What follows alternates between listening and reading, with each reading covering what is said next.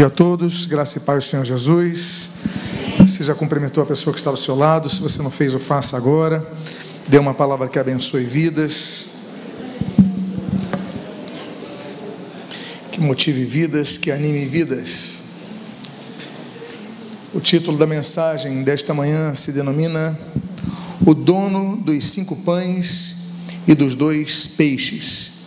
Eu convido a que você abra a sua Bíblia no Evangelho segundo Mateus, capítulo 14, e também no Evangelho segundo João, capítulo de número 6. São dois textos distintos que tratam de um mesmo evento. Eu gostaria de, no capítulo 14, ler do versículo 15 ao 21 e no versículo no capítulo 6, ler o versículo número 8 e 9. Diz o versículo 15, segundo Mateus registra no capítulo 14: Ao cair da tarde, os discípulos se aproximaram de Jesus e disseram: Este lugar é deserto e já é tarde. Mande as multidões embora, para que, indo pelas aldeias, comprem para si o que comer. Jesus, porém, lhes disse: Não precisam ir embora Deem vocês mesmos de comer a eles. Mas eles responderam: Não temos aqui senão cinco pães e dois peixes. Então Jesus lhe diz, Jesus disse: Tragam esses pães e peixes aqui para mim. E tendo mandado que a multidão se assentasse sobre a relva, pegando os cinco pães e os dois peixes, erguendo os olhos para o céu, os abençoou depois, tendo partido os pães, deu aos discípulos, e estes deram às multidões. Todos comeram e se fartaram, e ainda recolheram doze cestos cheios dos pedaços que sobraram. E os que comeram eram cerca de cinco mil homens, além de mulheres e crianças. João capítulo 6, versículo 8. Um dos discípulos, chamado André, irmão de Simão Pedro, disse a Jesus: Aqui está um menino que tem cinco pães de cevada e dois peixinhos. Mas o que é isso? O que é isto para tanta gente? Oremos. Deus amado, Pai bendito, lemos a tua santa e preciosa palavra. Pedimos, Deus, fala conosco nesta manhã. Abençoa as nossas vidas, fortalece a nossa fé. E o que nós pedimos, nós fazemos agradecidos em nome de Jesus. Amém e amém. Eu coloquei até o termo grego ali paidarion para menino, porque em algumas versões colocam um jovem, mas paidarion é um menino, é uma criança, ela não chega a ser um jovem. Paidarion se é, apontava muitas vezes para entre um menino e um adolescente. Ou seja, estamos falando de um personagem que vai se tornar o personagem central de nossa história. A Bíblia menciona grandes pessoas cujos nomes não conhecemos. Ninguém sabe o nome, por exemplo, da serva de Naamã, que vai levá-lo para a sua cura, sugerindo ah, o encontro com o profeta. Ninguém conhece o nome dela. Ninguém conhece o nome, por exemplo, do irmão do filho pródigo. Sempre falamos do filho pródigo, mas não sabemos nem o nome dele, nem o nome do seu irmão, personagens centrais daquela história. Nessa história surge uma criança, uma criança ainda no seu estado formativo, mas que ela chega com uma solução para um problema.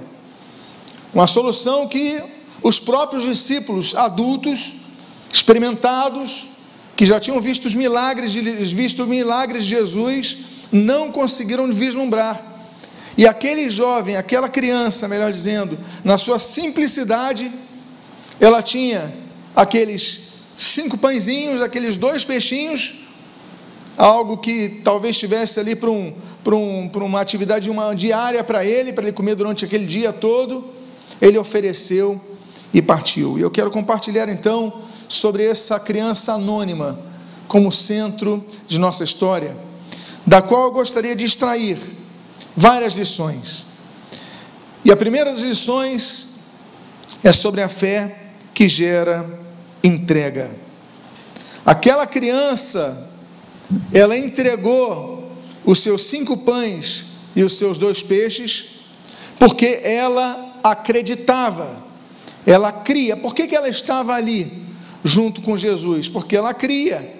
Talvez ela estivesse acompanhada dos seus pais, não sabemos tampouco sobre isso. O fato é que essa criança tem a iniciativa de ir até os discípulos.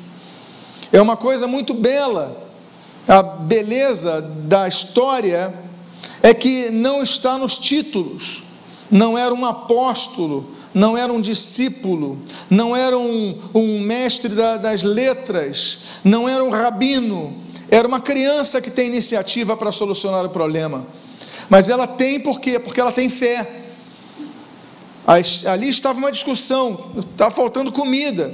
Aí Felipe, que é um, um, um, racional na história, ele já quantitativa a coisa. Não, olha, nem com 200 denários a gente consegue alimentar essa multidão. O denário era uma moeda de uma diária de trabalho. Ou seja, se nós calcularmos uma diária de trabalho aí, por 200 dias de trabalho, você calcula que isso não seria, segundo o cálculo de Filipe, isso não seria suficiente. Mas aquela criança não se importa, porque ela tem fé. Ela fala: Olha, eu posso ajudar com o que eu tenho. Fé que gera entrega. Fé que gera atitudes de se oferecer quanto a entregar tudo o que tem. Abraão, por exemplo, ele entregou tudo o que tinha ali em Gênesis capítulo de número 12. Ele entregou a sua família, entregou a sua vida. Deus o chamou, olha, sai da tua terra, da tua parentela, vai para a terra que eu te enviarei. Ele entrega tudo. Mas o texto que me chama a atenção é esse do Salmo 37, versículo 5. Entrega o seu caminho ao Senhor, confie nele e o mais ele fará. O meu caminho é tão limitado, eu tenho poucas coisas na minha mão, Deus trabalha com poucas coisas. Davi não tinha uma espada que tivesse habilidade de uso, até lhe foi oferecida a armadura de Saul. A Bíblia diz que Saul era um homem muito grande, era um homem alto. Davi era um jovem, era o oitavo dos filhos. Se ele era o oitavo dos filhos, nós podemos mais ou menos tecer uma ideia, porque seus irmãos estavam na guerra. Para você ir para a guerra tinha que ter 20 anos. Ele não podia ir para a guerra, ele tinha menos que isso. Então, o oitavo filho, todos eles, o mínimo tinha 20, ele deveria ser um adolescente, provavelmente, mas ele tem aquelas pedras, e é tudo que ele oferece, e ele oferece isso e derruba o gigante. Aquela mulher, ela oferece as botijas vazias para o profeta, e aquilo é suficiente para ser multiplicado. Elias, ele não tem nada senão pedras, doze pedras, ali no Monte Carmelo. E ele oferece isso com fé a Deus, e isso é suficiente para cair fogo dos céus. O nosso caminho tem que ser entregue ao Senhor. Aquele jovem tinha apenas cinco pães e dois peixes, e ele entrega ao Senhor. Entrega exige fé. Nos lembramos, por exemplo, do Monte Moriá, que foi falado aqui nos avisos, quando ali, ali no capítulo 22 de Gênesis, Abraão entrega o seu próprio filho em sacrifício a Deus, o Isaac. O que, que é isso? Senão uma atitude de fé. A fé não é apenas nós olharmos para frente para vermos o que nós temos a receber, digamos assim. É a certeza das coisas que se esperam. As coisas estão lá. Você é, está distante delas, mas isso é fé. Eu tenho certeza. Eu espero isso. Eu já tomo posse disso, eu já seguro. Mas fé vai também além do receber, é o entregar, é o que muitos não entendem. Muitos entendem fé como receber. Eu tenho fé para receber o meu milagre. Amém por isso. Eu tenho fé para receber aquilo que Deus separou para mim. Amém. Eu creio nisso. E ali você tem Hebreus capítulo 11 inteiro, o versículo 1 nessa explicação, versículo 13 fala das promessas que não foram alcançadas, mas foram vislumbradas. Morreu, por exemplo, nessa semana, foi chamado à presença do Senhor um grande homem de Deus chamado Po Yang-cho, David Yang-cho, um pastor coreano que revolucionou o mundo. É a maior igreja cristã de todo o mundo, é aquela da Coreia do Sul, em Seul. E esse homem começou sozinho na sua jornada. Ele escreveu um livro chamado A Quarta Dimensão, quando ele fala da fé, da perspectiva da fé. É você enxergar ter uma bicicleta quando você não tem a bicicleta, e ele vai ter a bicicleta dele. Porque ele enxergava aquilo, porque ele orava por aquilo, porque ele vislumbrava aquilo, porque ele tinha fé naquilo. Então, muito ensinamento nós temos a respeito da fé, mas eu não quero apenas falar sobre a fé daquilo que você vê, que você espera, mas a fé exige renúncia. Para ter o um milagre, por exemplo, de Ana. Ana fez um voto com Deus. 1 Samuel capítulo 1. Ana vai a Siló, aquela cidade onde estava o tabernáculo. E ali, Eli, Eli como testemunha, o sacerdote, ela faz um voto a Deus sobre a sua gravidez. E aí, então, essa mulher engravida, quando volta à sua terra, e aí nasce Samuel. Olha que história bonita. Mas ela entregou Samuel. Abraão entregou Isaac. Deus nem quis aceitar a oferta. Deus colocou um carneiro de substituto. Mas ele ofereceu. Esse jovem tinha fé para oferecer. Nós temos que entregar o quê? O que, que diz esse texto que nós estamos lendo? Entrega o teu caminho ao Senhor, confia nele, e o mais ele fará. Entregar e confiar duas pernas da fé: a entrega e a confiança, a entrega e a certeza. E aí nós então descansamos no Senhor e Ele faz o resto. Essa, essa criança então nos ensina a primeira lição, essa grande criança, a termos fé, porque ele crê em Jesus, por isso entregou tudo o que tinha. Entregou, eu não tenho nada além de cinco pães e dois peixes, ou seja, não tenho nada além, ele entregou tudo que tinha ao Senhor. E aquilo serviu de bênção para muitas outras vidas. A segunda lição que nós temos que aprender com essa criança é a lição da congregação. Por quê? Porque ele estava com outras pessoas ouvindo as palavras de Jesus. Jesus estava num local, ali num, na colina, próximo ao mar de Tiberíades, né, ao mar da Galileia, ao mar do Quinerete, e ali então aquela criança entregou tudo que tinha para Jesus. Entregou, e ali entregou por quê? Porque estava perto. Devemos aprender a congregar, porque muitos não querem congregar. Muitos dizem: Eu sou igreja em casa, eu não preciso me congregar para ser igreja. E eu faço uma pergunta: essa pessoa, se tivesse o mínimo de compreensão, de ir ao dicionário para ver a etimologia da palavra igreja, entenderia que não existe igreja no singular, porque a palavra grega eclesia, eclesia significa chamados para fora, ekkalel, ou seja, uma convocação a um grupo, não a uma pessoa só.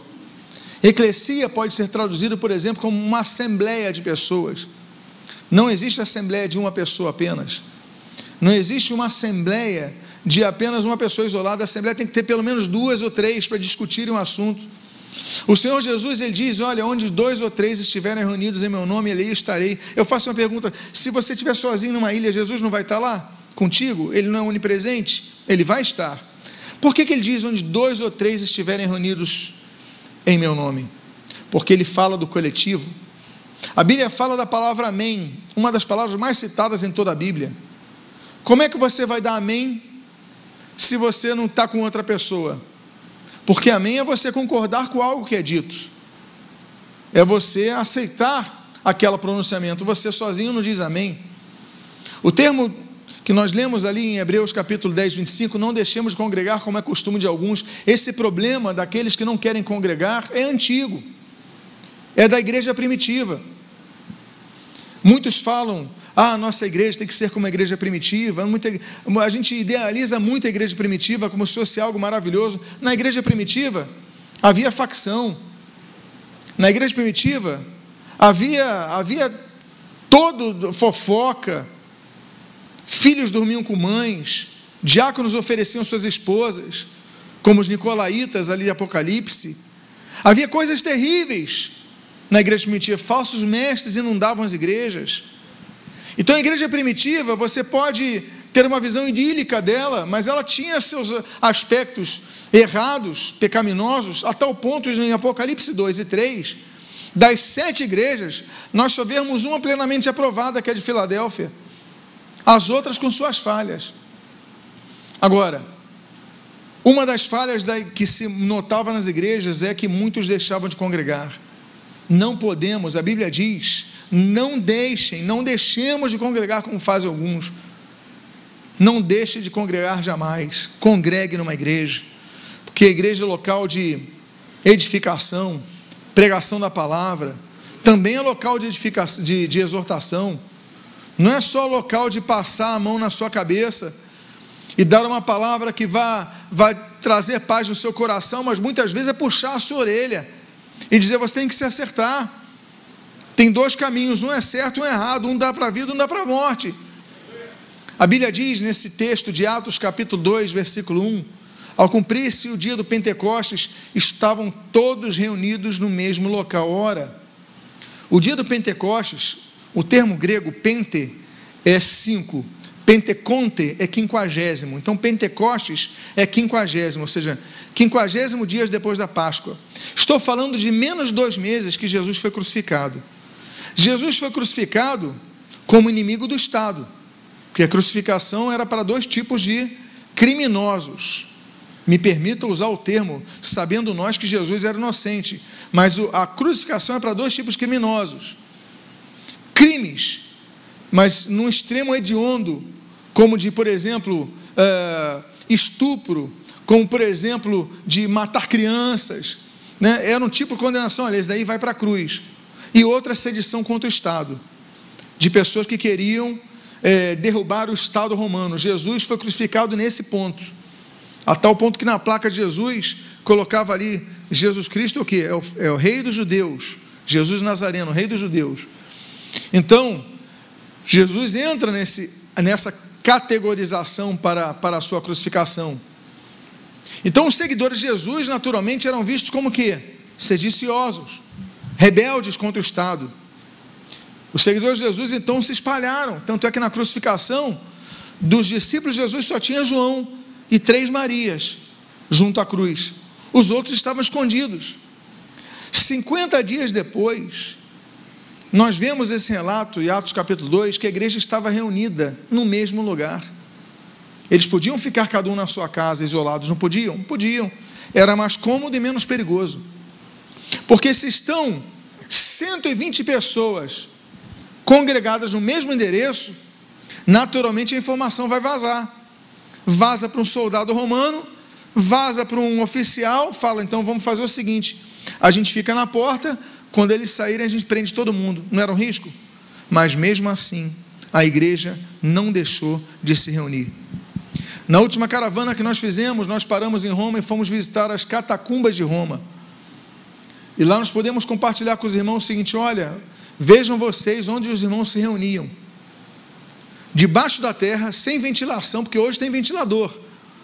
Hoje você sente o, o, um vento. Na época não havia isso debaixo da terra, sem ventilação e cheio de corpos em estados putref, é, putreficionais, Eles estavam apodrecendo e ainda assim se reuniam numa época de perseguição. E nós deixamos de congregar por quê? Não deixem de se congregar. A igreja ensina desde cedo a que nós devemos congregar. A Bíblia diz em 1 Pedro capítulo 4, 4 versículo 10, Olha, sirvam uns aos outros conforme o dom que recebeu. A igreja é o coletivo de pessoas que não se reúne apenas para ouvir, mas para agir. Não se reúne apenas para ser instruída pela palavra, mas se reúne para praticar através dos dons que Deus deu. Eu não tenho todos os dons e você tampouco. Eu tenho alguns, você tem outros, alguns têm responsabilidades, outras outras, mas igreja é isso, é o somatório. Eu não sou igreja, você não é igreja, nós fazemos parte de uma igreja. É um edifício com vários tijolos. O apóstolo Paulo, ele usa ali em 1 Coríntios capítulo 12, a ideia do corpo de Cristo, onde um é mão, o outro é antebraço, outro é braço, outro é ombro, e aí um somando o outro é dedo, e um somando ao outro nós temos utilidade. Então nós aprendemos com esse jovem a primeira lição, a lição de congregar-se, pois ele estava junto com outros ouvindo o Senhor. Temos a terceira lição que nós aprendemos com essa criança, uma busca maior de intimidade com Deus. Aquela criança estava próxima de Jesus. Olha, eu vou falar que são 5 mil homens. Se nós somarmos as mulheres, nós temos, vamos no mínimo duplicar para 10 mil pessoas. Se nós somarmos as crianças, e cada homem, se tivermos casais ali, cada um, no mínimo com duas crianças, nós vamos para 20 mil pessoas. É muita gente. É muita gente. São quantos apóstolos que estão ali coordenando com Jesus? Doze. 20 mil pessoas, 12 apóstolos. Eles estão conversando sobre o problema da fome entre si. Eles vão até Jesus. Eu imagino Jesus no centro daquela multidão, numa área um pouco mais alta para que as pessoas o ouvissem, mas ali no cerne e ali os discípulos próximos. E a Bíblia diz que aquele jovem ele ouve o problema. Os discípulos estão comentando com Jesus: olha, não tem comida, despede o pessoal para ir para suas casas, não vai ter comida. E o Felipe fala aquilo dos denários, aí André chega e olha, tem uma criança aqui que me procurou. André tem aquelas iniciativas boas, né? André chega, vem cá, garoto, vem cá. André, ele quebra o racionalismo de Felipe. Ele fala: peraí, peraí, tem, tem um garoto que está oferecendo uma coisinha aqui. O que, olha? Esse garoto aqui, essa criança aqui, esse menino, ele tem cinco pães e dois peixes. André ele dá um passo além. Né? Ele crê numa possibilidade. Ele sabe que cinco pães e dois peixes não alimentam nem três pessoas. Sem cinco adultos, é muito pouco. É só os dois peixes para cinco adultos, você vai ter que. Tudo bem, mata ali a fome, mas imagina para 20 mil pessoas, pelo menos. Aí chega aquele André, chega com a criança, está aqui, tá aqui essa criança daqui. Mas por que, que nós aprendemos a busca de intimidade com, com Deus? Porque essa criança estava próxima de Jesus.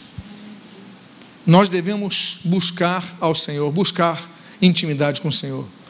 O texto que você lê do Salmo 105, versículo 4, diz que busquem o Senhor e a força do seu poder, busquem continuamente a sua presença. É buscar. Buscar é uma iniciativa nossa, é uma ação nossa, é uma atitude nossa. Eu tenho que buscar. O texto diz: busquem. Nas versões mais antigas dizia, diziam: buscai ao Senhor, busquem ao Senhor, ou seja, hajam. Há pessoas que não buscam ao Senhor, não buscam, mas o termo diz: busquem continuamente a Sua presença, não é só aos domingos, não é só em culto, é continuamente. A segunda-feira vai chegar, amanhã está às portas. Busquem o Senhor na segunda, busquem o Senhor na terça, através da oração, através da leitura bíblica e o estudo, através do ouvir a palavra, através do ouvir louvores, não sei, mas busquem o Senhor continuamente. E isso nós aprendemos com esse jovem, que ele estava próximo a Jesus. Nós aprendemos nesse texto de Isaías 55, 6. Buscam o Senhor enquanto ele pode ser encontrado. Invoquem-no enquanto ele está perto. Meus amados irmãos, muitos perdem a oportunidade porque têm vida e não buscam o Senhor. Mas depois que a porta da arca se fechar, será tarde. A Bíblia diz no próprio livro de Hebreus, no próprio tratado aos Hebreus, que a todos os homens, a humanidade está destinada, está destinada a morrer uma só vez, depois disso vem o juízo. Depois disso não tem mais chance. Não existe purgatório, não existe segunda chance, não existe nenhuma outra possibilidade. Busquem ao Senhor enquanto pode ser achado. E o texto, Jeremias 29, Buscar-me-eis e me, encontrar, me achareis enquanto me quando me buscar de todo o vosso coração. Nessa versão, vocês me buscarão e me acharão quando me buscarem de todo o coração. A busca tem que ser ter o um nascedouro no nosso coração. Não é apenas porque alguém pede. Há pessoas que, no momento do apelo, fala assim: vai, vai lá você, cutuca o outro, hein? empurra o outro para fazer o apelo e vai lá na frente, não acontece nada. Mas às vezes o empurrãozinho desperta a pessoa para a coragem. Tudo bem. Para aquela timidez, romper a timidez. Mas a conversão, ela vai acontecer quando o coração, o coração ele se abrir, buscar o Senhor de coração. Você está aqui na igreja por quê? Porque você está buscando o Senhor, buscando a Sua palavra, buscando conhecimento, veio louvar ao Senhor em, em comunhão com os santos. Então nós devemos buscar ao Senhor e nós o encontraremos quando buscarmos de todo o coração. Eu nunca senti a Deus, eu não sinto a presença de Deus, busca de coração, que você vai sentir. Eu não sinto, eu não ouço a sua voz, você está ouvindo agora a palavra de Deus sendo pregada, em qualquer púlpito, com qualquer voz, até através de mulas, Deus falou para Balaão. Deus usa qualquer um, mas que você abra o teu coração e fala: Deus, fala comigo o meu coração. Nós aprendemos com essa criança que nós devemos buscar a Jesus porque estamos perto. Essa criança estava perto de Jesus, essa criança estava se informando a respeito do que estava acontecendo. Essa criança não era alienada. Belos exemplos dessa criança. Temos uma quarta lição a aprender com essa criança: a lição da vigilância. Aquela criança estava preparada. Assim que surgiu o problema, ela olhou: o que, que eu tenho aqui? Eu tenho cinco pães, eu tenho dois peixes, estou preparado. Nós devemos estar vigilantes em todo o tempo. A Bíblia diz: Põe guarda, Senhor, a minha boca, vigia a porta dos meus lábios. Nós perdemos muitas coisas porque não vigiamos com nossas bocas. E quando eu digo bocas, na geração atual, eu digo dedos, porque nós vivemos a geração que fala através da escrita. É o WhatsApp, é o e-mail, é o Facebook, são as redes sociais. Antigamente não existia isso, hoje essa é a normalidade. Você fala mais por dedo do que por boca, digamos assim. Você se expressa mais através dessa forma. Mas Quantas vidas foram destruídas por causa disso? Uma mensagem que você mandou e se arrependeu. O salmista sabe a respeito disso. O salmista, ele se alerta, ele fala: Deus, põe guarda na minha boca, vigia a porta dos meus lábios, porque para que eu não fale demais. A Bíblia diz em Eclesiastes 3 que há tempo de falar e há tempo de calar. O sábio, ele sabe pesar as suas palavras. Meus amados irmãos, a primeira coisa que nós devemos vigiar é a nossa boca, porque, diz Tiago, ela é como uma chama que se inflama e destrói uma floresta de coisas boas. Então nós devemos vigiar o que nós falamos, não é apenas o que nós vemos, o que nós ouvimos, mas como nós falamos, mesmo dentro da igreja. Outra coisa que nós devemos vigiar é o termo que Jesus fala: vigiem, orem, vigiai e orai, né, nas versões mais antigas. Vigiem orem para que não caiam em tentação. O espírito, na verdade, está pronto, mas a carne é fraca. Jesus falou aos seus discípulos. Há uma ordem muito clara aqui: não é orar e vigiar, é vigiar e orai. A vigilância vem antes da oração. Se você notar nos termos que o texto está escrito, são sempre nessa ordem. Ou seja, devemos vigiar primeiro e orar. Tem gente que ora e não vigia. Aí cai.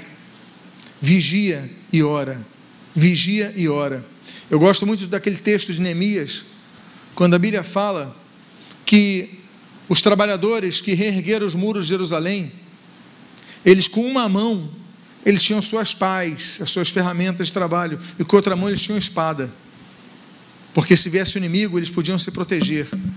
Nós devemos estar assim, armados com a armadura de Deus, em todo o tempo, como vocês têm aprendido nas escolas bíblicas dominical, dominicais. Estar armados, estar preparados, vigiem. E aí nós vemos esse texto, que eu acho muito bonito, muito expressivo em relação a Abacuque, quanto ele fala em relação à vigilância.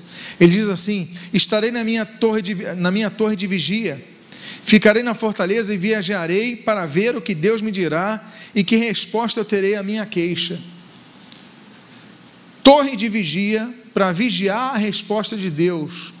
Muitas vezes nós pedimos coisas a Deus, Deus nos responde e a gente não vê. A gente não percebe, Deus já respondeu. Você pede uma coisa, pede uma coisa, pede uma coisa, a resposta não vem, Aí você fala, a resposta não veio, a resposta não veio. Aí Deus falou, mas já te respondi, já te respondi três vezes. Você que não percebeu. Então ele falou: Olha, eu vou me colocar na torre de vigia para eu vigiar, para observar detalhes da resposta de Deus. Porque Deus nem sempre responde como nós queremos que Ele responda, com um letreiro na nossa frente piscando. Ele responde em entrelinhas, ele responde em detalhes, ele responde muitas vezes não em trovões ou vendavais, mas através de uma brisa suave. Ali está a voz de Deus. Não é isso que nós lemos ali com Elias? Então, esse jovem nos ensina a vigilância, ele estava pronto para agir no momento que precisava dele. Quinta lição que nós aprendemos com esse, com essa, com esse menino, com essa criança, é a lição do amor. Ele não pensou em si próprio, ele pensou nos outros, não é verdade? Ou vocês acham que não houve amor ali? Ele perdeu tudo que tinha para alimentar os outros. Ele sabia, eu volto a dizer, primeira lição da fé, ele sabia que podia acontecer um milagre ali. E ali nós vemos sobre o amor. A Bíblia diz, em 1 Pedro 4,8: Acima de tudo, porém, tenham muito amor uns para com os outros, porque o amor cobre multidão de pecados. Olha que coisa linda, a força do amor. A essência de Deus, como diz 1 João capítulo 4, Deus é o que? Deus é amor. A essência de Deus é o amor. E ali então nós vemos que o amor, aquela carta, aquele poema, aquele capítulo do amor, 1 Coríntios 13, o amor tudo sofre, o amor tudo crê, o amor tudo espera, o amor tudo suporta. Essas quatro virtudes que nós lemos nesse versículo de número 7, nós vemos naquele, naquela criança, cujo nome nem sabemos, mas cujo amor fez com que todos fossem alimentados. Por quê? Ele tudo sofreu, sofreu a perda de tudo que tinha, cinco pães e dois feixes, mas ele tudo creu. Ele tinha fé que Jesus podia fazer algo com aquilo. Ele tudo esperou. Ele entregou e aguardou. Não é isso? Confiar e aguardar é o que ele fez. E ali tudo suportou. Eu sei que ele pode ter ficado com fome por um tempo. Eu não sei em que lugar da fila ele ficou. Na multiplicação, os cestos vão sendo distribuídos. E aí estão distribuindo os cestos. E estão indo, estão indo, estão indo. Só que eu não sei. Mas o que eu sei é que ele suportou isso por amor. E o texto de 1 Timóteo capítulo 1, versículo 5, a Bíblia diz: "O objetivo desta admoestação é o amor que procede de um coração puro, de uma boa consciência e de uma fé sem hipocrisia." Às vezes, o amor faz um pai puxar a orelha de um filho. Não é isso? A admoestação, o objetivo da admoestação é o amor. É por amor que Paulo puxava a orelha de Timóteo, é por amor que Paulo puxava a orelha da igreja, é por amor que Jesus puxava a orelha dos discípulos, é por amor que um pai leva um filho ao dentista mesmo sem ele querer ou manda ele estudar matemática. Quando criança, é por amor.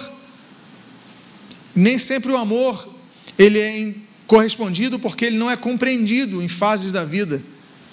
Mas aquela criança, ela foi muito mais madura. E aí é analisarmos a maturidade ou a inocência da criança. Porque é paidarium, é uma criancinha, ela está entrando ainda na adolescência. Vamos supor, nos dias atuais, uma criança com 10 anos, 12 anos. Provavelmente, eu não sei se estava com os pais perto, mas eu nem sei se ele pediu permissão para os pais, ele ouviu aquilo ali. Ô seu André, olha, eu tenho isso daqui para oferecer. E André vai lá, opa, vamos aproveitar essa chance. E André pega, André pega os detalhes, né? O André pega as oportunidades. E aí vai e mostra para Jesus. E ali o milagre acontece. O fato é que ele teve aquele coração puro para amar. Que coisa bonita. Essa é, é a quinta lição que nós aprendemos com essa, com essa criança. A sexta lição, nós aprendemos sobre o chamado, sobre a missão. Ele viu que era protagonista de um projeto maior, aquela criança. Ele viu que ele, com aqueles pães e aqueles peixes, aquilo satisfaria apenas para ele. Mas se ele entregasse nas mãos de Jesus, o projeto se ampliaria para outras vidas, abençoar outras vidas. Há muitas missões, meus amados irmãos. Deus manda Ló, sai de Sodoma, Gênesis 19. Deus manda Abraão, Gênesis capítulo 12, eu creio que coloquei aí. Está ali, sai da tua terra, da tua parentela, da casa do teu pai, vai para a terra que te mostrarei. Deus tem um projeto maior para Abraão. Ali em Mateus capítulo 16, versículo 24: Se alguém quer vir após mim, negue-se a si mesmo, tome a sua cruz e siga-me. O que, que é isso? É sentido de missão. Olha, negar minha própria vontade para uma missão maior, tomar a minha cruz para uma missão maior, seguir a Jesus por uma missão maior. Jesus, ele quando vai chamar os discípulos, a Bíblia diz, como apóstolos, a Bíblia diz que Jesus se retira a noite inteira para orar. E a Bíblia diz: ao amanhecer, escolheu então os seus doze apóstolos. Jesus já tinha discípulos, mas ele não tinha doze para preparar como apóstolos. E ele chama um a um. E aqueles todos, nós vemos o próprio André que eu citei aqui, ele larga as redes e vai. Ele chama o seu irmão Pedro, ó Pedro, sabe, tem o Simão, né, que era o nome dele na época. Simão, olha, achamos Jesus. Ah, é, é, então. E Pedro larga tudo que tinha. E Mateus está na coletoria, está na administração, está com os livros contábeis. E Mateus larga tudo e vai seguir Jesus. Por quê? Porque tem um projeto maior. Quando nós estamos aqui ouvindo a palavra, estamos aqui por um projeto maior para nossas vidas, para outras vidas. Quando nós entregamos a Jesus, não pense que você é o centro do universo. Mas Jesus falou: Olha, vocês, já que ele falou para Pedro em Lucas 5, olha, doravante serás para Simão Pedro, né? Doravante serás pescador de homens. Você tem uma nova missão para você. Jesus ele nos chama como discípulos. Você sabe o que significa discípulos? Discípulo em grego é matetes, que significa aluno, aprendiz. A pessoa que fica aprendendo. Nós somos discípulos de Cristo, ou seja, estamos continuamente aprendendo com Cristo. O, o termo, inclusive, no termo hebraico, é mais, é mais impressionante a palavra que é usada para discípulo em hebraico, que é ben. Ben significa filho. Ou seja, é prepararmos alguém como se preparássemos um filho. E aí nós aprendemos aquela lição que Jesus nos traz na oração, na chamada oração do Pai Nosso, ali de Mateus capítulo 6, no meio do sermão do monte. Aí Jesus fala assim: Olha, seja feita a tua vontade, assim na terra como é no céu. Ou seja, a sua vontade seja em primeiro lugar. Como ele fala ali em João capítulo 4, o meu alimento é fazer a vontade de meu Pai. Então nós devemos aprender com esse jovem que nós somos protagonistas de uma missão maior. Nós somos protagonistas de outras vidas que são abençoadas por nós. Você, Deus quer te tornar um canal de bênçãos para outras vidas. Diga à pessoa que está do seu lado: Deus quer te tornar um canal de bênçãos para outras vidas.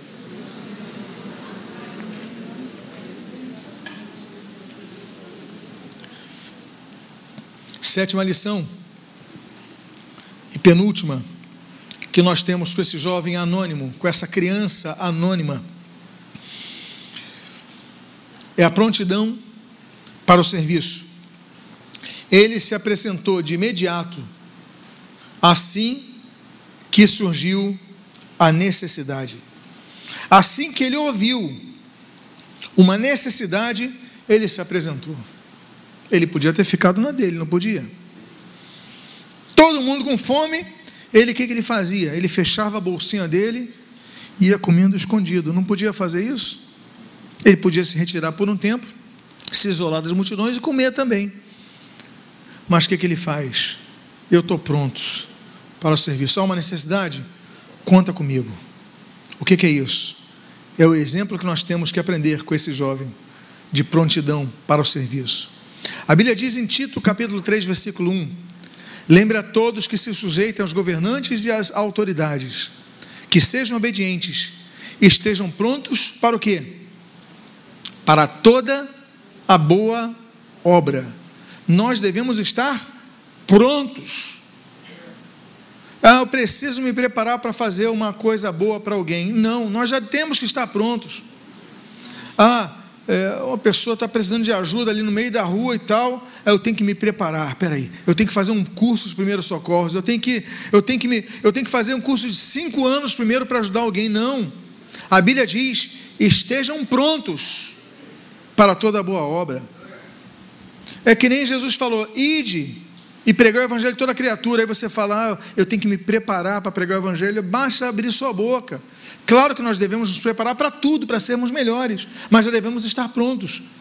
É isso que Jesus quer dizer. Nós já devemos estar prontos para toda boa obra. Então, meus amados irmãos, prontidão. Esse, esse texto de Tito 3,1 é o que nós vemos naquele jovem, naquela criança.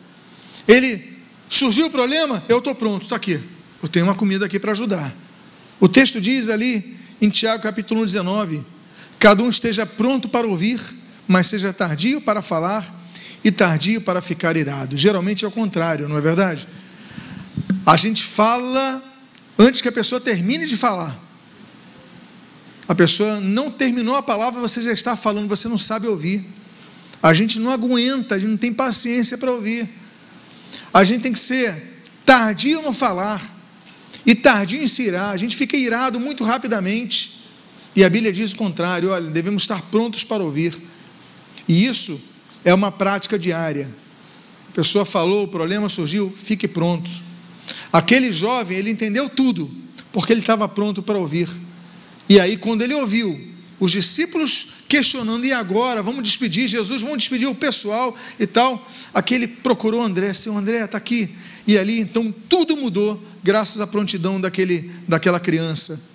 E assim, com muito afeto, estávamos prontos a lhes oferecer não somente o Evangelho de Deus, mas até a própria vida, porque vocês se tornaram muito amados por nós. Devemos estar prontos para evangelizar. Paulo estava pronto para evangelizar. Timóteo estava pronto para evangelizar.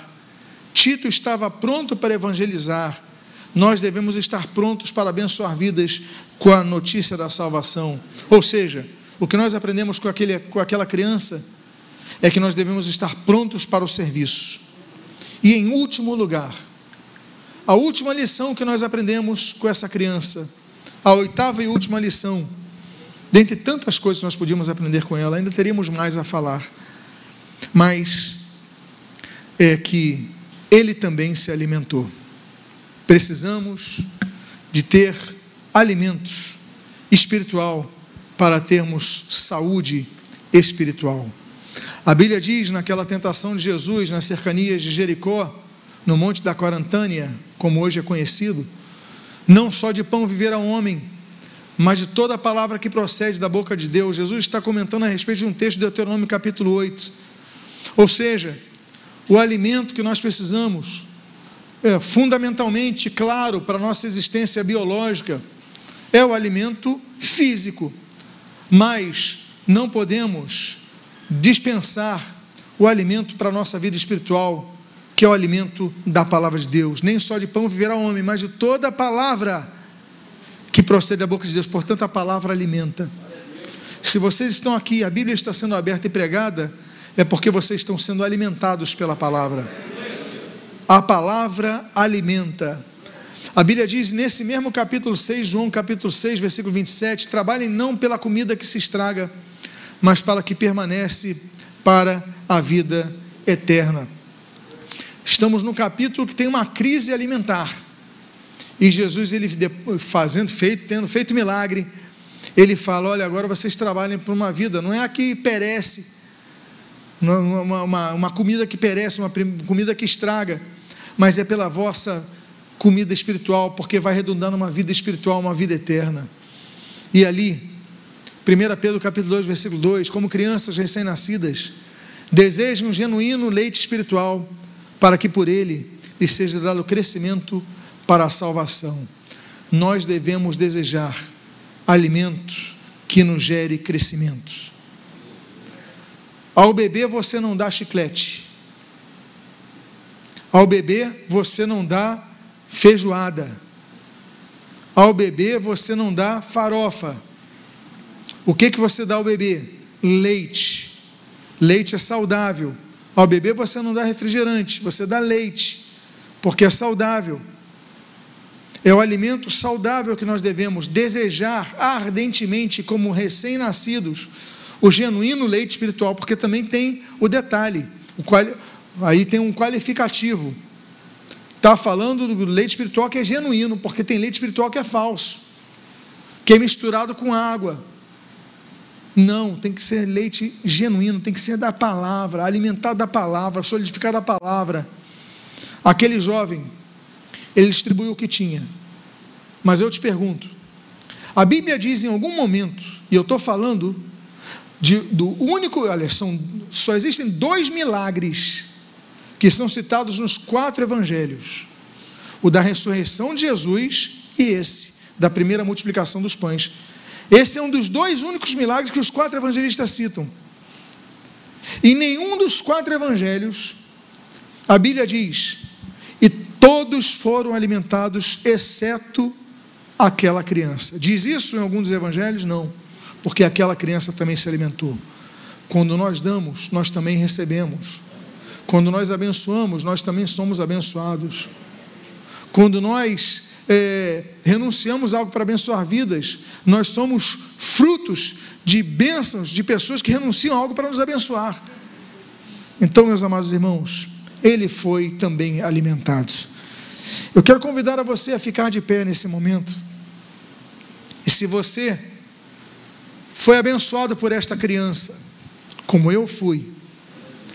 Não sabemos a idade ao certo, mas temos noção da sua idade pelo termo grego que foi citado. Nós não sabemos nem o seu nome, não sabemos o nome de seus pais, mas o que nós sabemos é que belo aprendizado nós tivemos com essa criança. Eu convido você a fechar os seus olhos. Eu queria fazer uma oração por você. Pai amado, em nome de Jesus, nós aprendemos oito preciosas lições com essa criança, cujo nome não, não conhecemos, não sabemos de sua família. O que nós sabemos é que através de oito, oito características, nós podemos aprender a ser discípulos melhores, pessoas melhores, cristãos melhores abençoa as nossas vidas, fortalece nossa fé. Eu te peço, Pai, que nós possamos refletir cada uma dessas lições, que nós possamos aprender com, esse, com essa criança cada uma dessas lições e praticá-las em nossas vidas. E o que nós pedimos, nós fazemos agradecidos, em nome de Jesus.